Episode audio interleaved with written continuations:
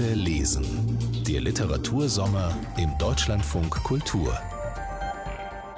Einer, der den Massenmord an den europäischen Juden maßgeblich mitorganisiert hatte, war Adolf Eichmann, der nach Ende des Zweiten Weltkriegs nach Argentinien flüchten konnte, wo er unter dem Decknamen Ricardo Clement mit seiner Familie ein unbeschwertes Leben führte.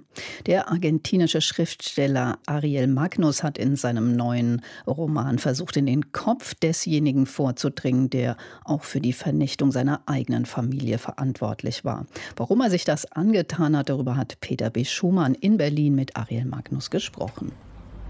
Wir haben uns in der Topographie des Terrors verabredet, vor den letzten Überresten der Zentrale der nationalsozialistischen Gewaltherrschaft, wo auch Adolf Eichmann sein Büro hatte. Der 47-jährige Ariel Magnus ist mit dem Fahrrad gekommen und erinnert mich an sein literarisches Debüt Ein Chinese auf dem Fahrrad. In unserem Gespräch soll es um seinen neuen Roman gehen, in dem er sich an die erste fiktionale Darstellung dieser Zentralfigur des Narzissmus gewagt hat. Meine Arbeit bestand darin, mich in seinen Kopf zu versetzen, mit Hilfe seiner Schriften und der Protokolle von den Verhören in Israel mit ihm zu denken und zu träumen. Das war der furchtbare Teil der Arbeit. Als ich dann Zugang zu seinem Kopf gefunden hatte, sah ich Argentinien mit seinen Augen. Und ich hoffe, dem Leser glückt dies auch. Seine Familie, seine Beziehung zu den anderen Nazis und wie allmählich seine Verfolger immer engere Kreise um ihn ziehen. Es ist Ariel Magnus dadurch gelungen, uns diesen Eichmann in vielen Details nahezubringen, und zwar ohne ihn zu dämonisieren.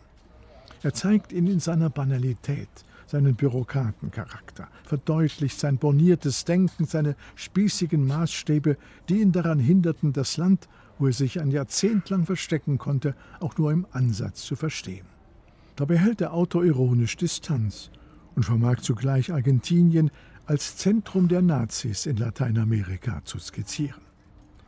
Das zweite Leben des Adolf Eichmann ist seine dritte Annäherung an die deutsche Vergangenheit. El primero que publiqué fue Zuerst habe ich La Abuela veröffentlicht, auf Deutsch. Zwei lange Unterhosen der Marke Hering. Eine Reportage über meine Großmutter, eine Auschwitz-Überlebende, mit der ich durch Deutschland gereist bin. Danach erschien Die Schachspieler von Buenos Aires über meinen Großvater, der 1927 vor den Nazis nach Argentinien geflohen ist.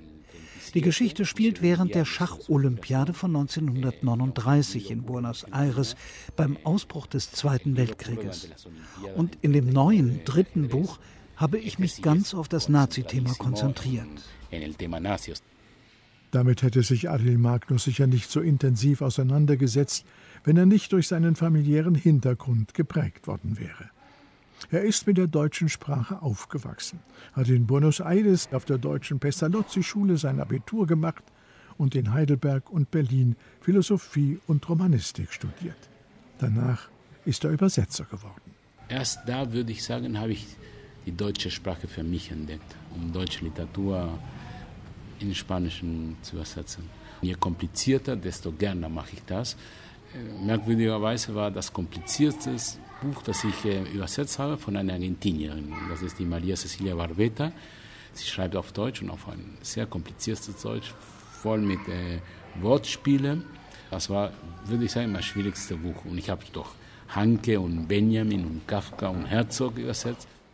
In Kürze wird auch sein erstes auf Deutsch geschriebenes Werk erscheinen. Denn bis September ist Ariel Magnus noch Metropolenschreiber der Ruhr mit Sitz in Mülheim.